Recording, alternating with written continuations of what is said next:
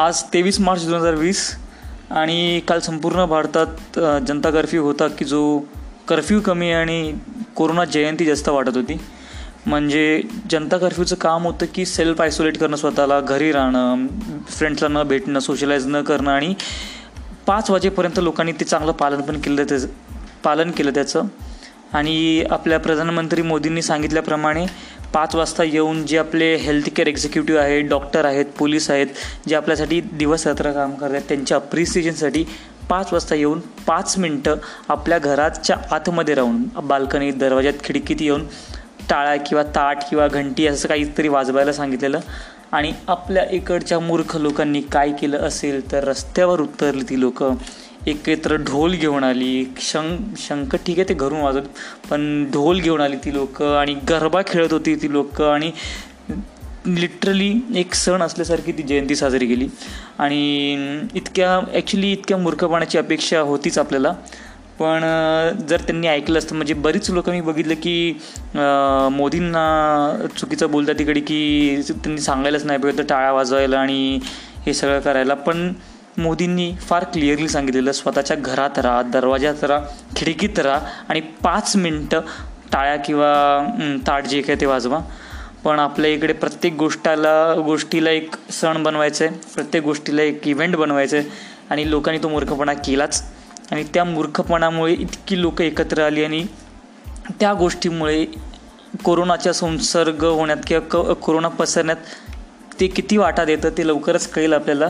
जे ऑब्व्हियसली चांगलं नाही आहे आणि ऑलरेडी आपल्याकडे अशी काही लोक आहेत जी म्हणजे तुम्हाला वाटत असेल तुमच्या आजूबाजूचं कोणी आजारी आहे नाही आहे पण काही लोक जी फॉरेनवरनं आलेली त्या लोकांनी हेल्थ चेकअप्समधून निसटण्यासाठी पॅरासिटामॉल घेतल्या. जेणेकरून त्यांचं टेम्परेचर कमी होईल आणि लोक टे थर्मल सेन्सर्समधून फ्री होतील. तर मग अशी पण लोकं तुमच्या आजूबाजूला आहेत जी मुद्दाम त्या व्हायरसला हे करतात सप्रेस करतात आणि त्या सप्रेशनमुळे तुम्हाला कळतही नाही की तुमच्या आजू आजूबाजूचा माणूस आजारी आहे. आणखी इंडियाचं चाललं इतकं चांगलं आहे की अजूनपर्यंत इंडियामध्ये कम्युनिटी स्प्रेड चालू नाही झालं आहे अजून ते लोकलीच होतं आहे जिकडे ऑलरेडी फॉरेनवरून आलेली लोक आहेत त्या लोकांकडून त्यांच्या आजूबाजूच्या लोकांना होतं आहे तर तुमचा जो कालचा मूर्खपणा होता जो जनता कर्फ्यूमध्ये बाहेर निघून कोरोना जयंती साजरा करण्याचा त्याच्यामुळे कम्युनिटी स्प्रेड सुरू होईल आणि स्टेज थ्रीमध्ये इंडिया येईल.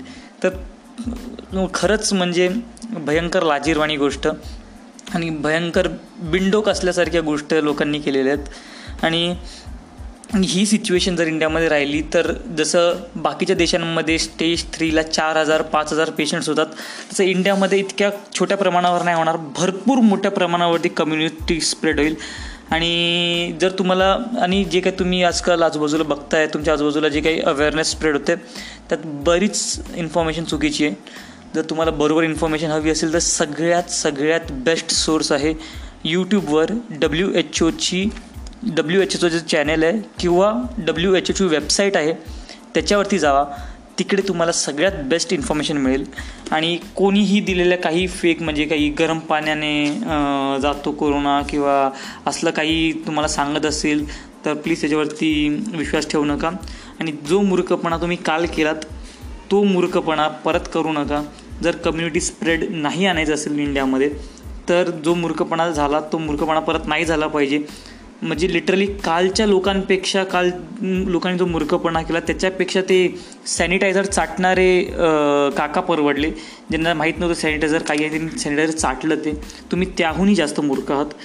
तर प्लीज आपल्या देशामध्ये ही फार मोठी आपत्ती आलेली आहे आणि जर तुम्हाला ती रोखायची आहे तर सगळ्यात प्रथम सगळ्यात प्रथम मूर्खपणा टाळा आणि जे शिकलेले अशिक्षित सारखे वागतात ती गोष्ट बंद करा. तर मग भेटू उद्याच्या पॉडकास्टमध्ये